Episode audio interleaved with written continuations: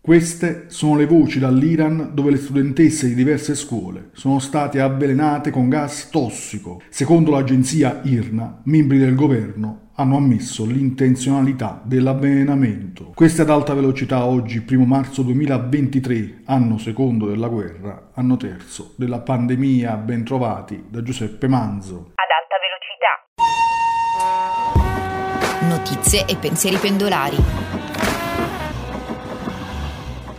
Oggi torniamo a Crotone. Le vittime continuano a salire con i corpi che riemergono dal mare e oggi è il giorno del dolore per questa strage di migranti. Oggi cerchiamo di capire come ha reagito la comunità della cittadina calabrese. Siamo in un contesto che vive grandi difficoltà sociali e gravi carenze di servizi. Crotone è agli ultimi posti negli indici di vivibilità tra le città del nostro paese. Eppure nella terra dove prodotto Pitagora c'è un tessuto tessuto civile di grande impegno con associazioni, volontariato e cooperazione sociale. In prima linea è una storia di accoglienza di anni persone che arrivano da altri paesi. Ascoltiamo Fabio Riganello della cooperativa Agora Croton che da 35 anni opera sul territorio.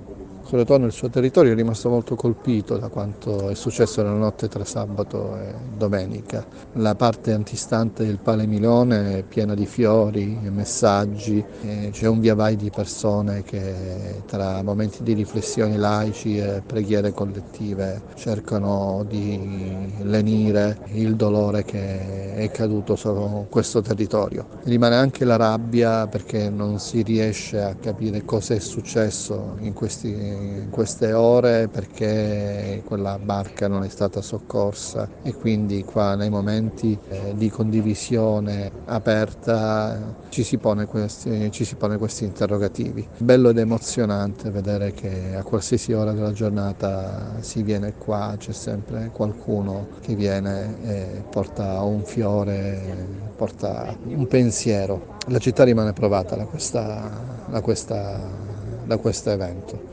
quindi sarà un momento per rilanciare quello che è un dibattito necessario sulla questione legata ai migranti che per troppo tempo è stata spostata l'attenzione solo sul come accogliere, ma il problema è che bisogna superare le leggi Bossifini, gli accordi con la Libia, eh, con la Turchia, cercare di creare corridoi umanitari che possano garantire il diritto alle persone di venire a cercare situazioni dove può essere garantita la libertà di espressione, la libertà di culto, ma anche il solo desiderio di vivere una vita felice. Questa storia ha negato la possibilità a bambini di conoscere la dimensione del gioco e in particolare alcuni bambini proprio a conoscerla, visto che uno dei bambini non aveva neanche un anno. Quindi il nostro impegno in questo senso, la città di Crotone si impegnerà in prima linea a riportare un dibattito serio e se vogliamo anche duro su questo tema. Questa puntata termina qui, vi ricordo, dalle 12 notiziario GRS online con le 6 notizie di attualità dall'Italia e dal mondo. Siamo anche su Facebook, Twitter, Instagram e TikTok. Prima di salutarvi, ecco cosa diceva Don Andrea Gallo. I cristiani, se non sono accoglienti, non dicano che sono cristiani. Giuseppe Manzo, giornale radio sociale.